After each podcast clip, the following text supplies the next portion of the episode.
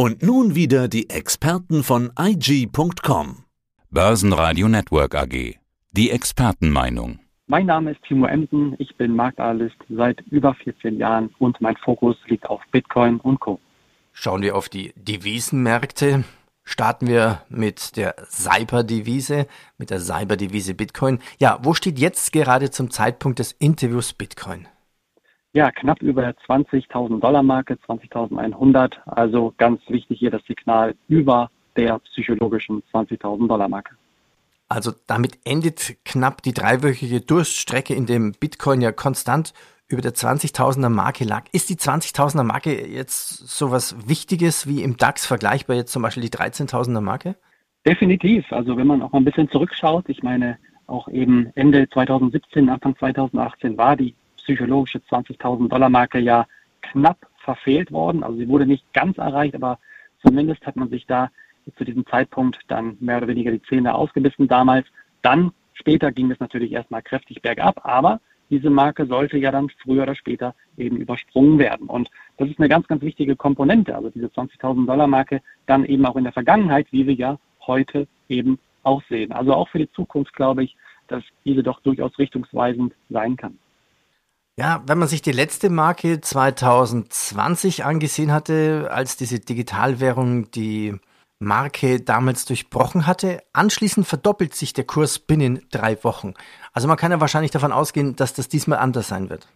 Ja, also ich denke, da sollte man wirklich auch ähm, das globale, das gesamte geopolitische Bild natürlich, aber auch vor allem geldpolitische Bild dann jedoch einmal betrachten. Und natürlich ist es ein Dauerbrenner, ein schwelender Dauerbrenner, den wir ja eben seit Monaten haben, nämlich die Fragezeichen über den Werdegang der Geldpolitik, natürlich erstmal in den U S A, aber auch hierzulande ganz klar in der Eurozone. Das sind Fragen, die man sich aus Anlegersicht stellt, stellen muss. Wie weit geht die Inflation noch hoch? Was macht die F E D? Was macht die E Z B? Ist ein Inflationspeak möglicherweise schon da? Haben wir ihn schon gesehen? Welche Rhetorik legt die F E D in der kommenden Woche an den Tag? Das sind einfach Fragen, die man sich stellen muss, auch bis zum Jahresende. Und das ist durchaus ein möglicher Trigger, den wir sehen können, der dann auch den Bitcoin hier dann ja vielleicht gen fünfundzwanzig oder vielleicht sogar dreißigtausend Dollar auch bewegen könnte, wenn das Tempo eben im Zinserhöhungszyklus der F E D rausgenommen wird. Also es ist eine Option definitiv, aber jetzt von einer derartigen Rallye wieder zu sprechen, die wir schon gesehen habe, haben, da würde ich dann doch erstmal ja das Ganze mit angezogener Handbremse betrachten.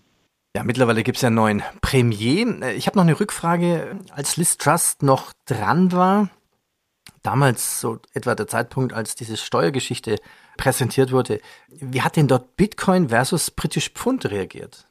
Ja, das ist tatsächlich eine ganz interessante Entwicklung, die jetzt rausgekommen ist. Und zwar gab es ja dann diese geschürte Unsicherheit eben durch diese Steuersenkungsankündigung, die ja auch zu großen Verwerfungen an den Finanzmärkten, insbesondere bei den britischen Pensionsfonds, ja auch geführt hat.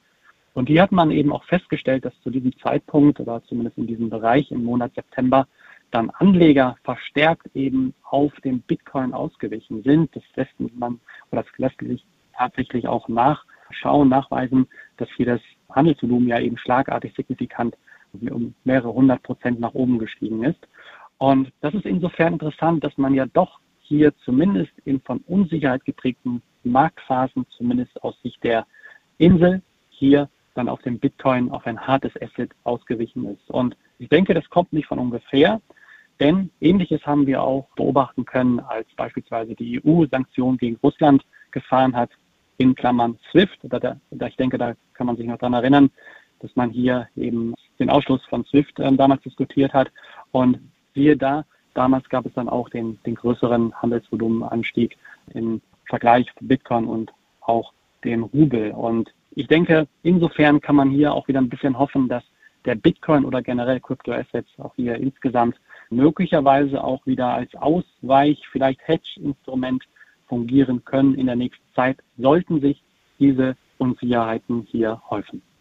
Auf zur nächsten Cyberdevise, zur nächsten Währung. Wie sieht es denn bei Ethereum aus? Also in den letzten Handelstagen zeigte sich ja der Ether-Kurs wow, sehr bullisch, ne? Absolut. Also wir haben hier aktuell eintausendfünfhundert Dollar. Sieht schon ganz gut aus, denn in den vergangenen Wochen hatten wir uns ja eher Richtung tausend US-Dollar-Marke bewegt. Also das ist doch dann ja ein gutes Stück höher als vor ein paar Wochen, wo wir ja eher dann Richtung tausend und ein paar Monate davor ja sehr zwischenzeitlich sogar unter tausend waren, also bei fast achthundert Dollar.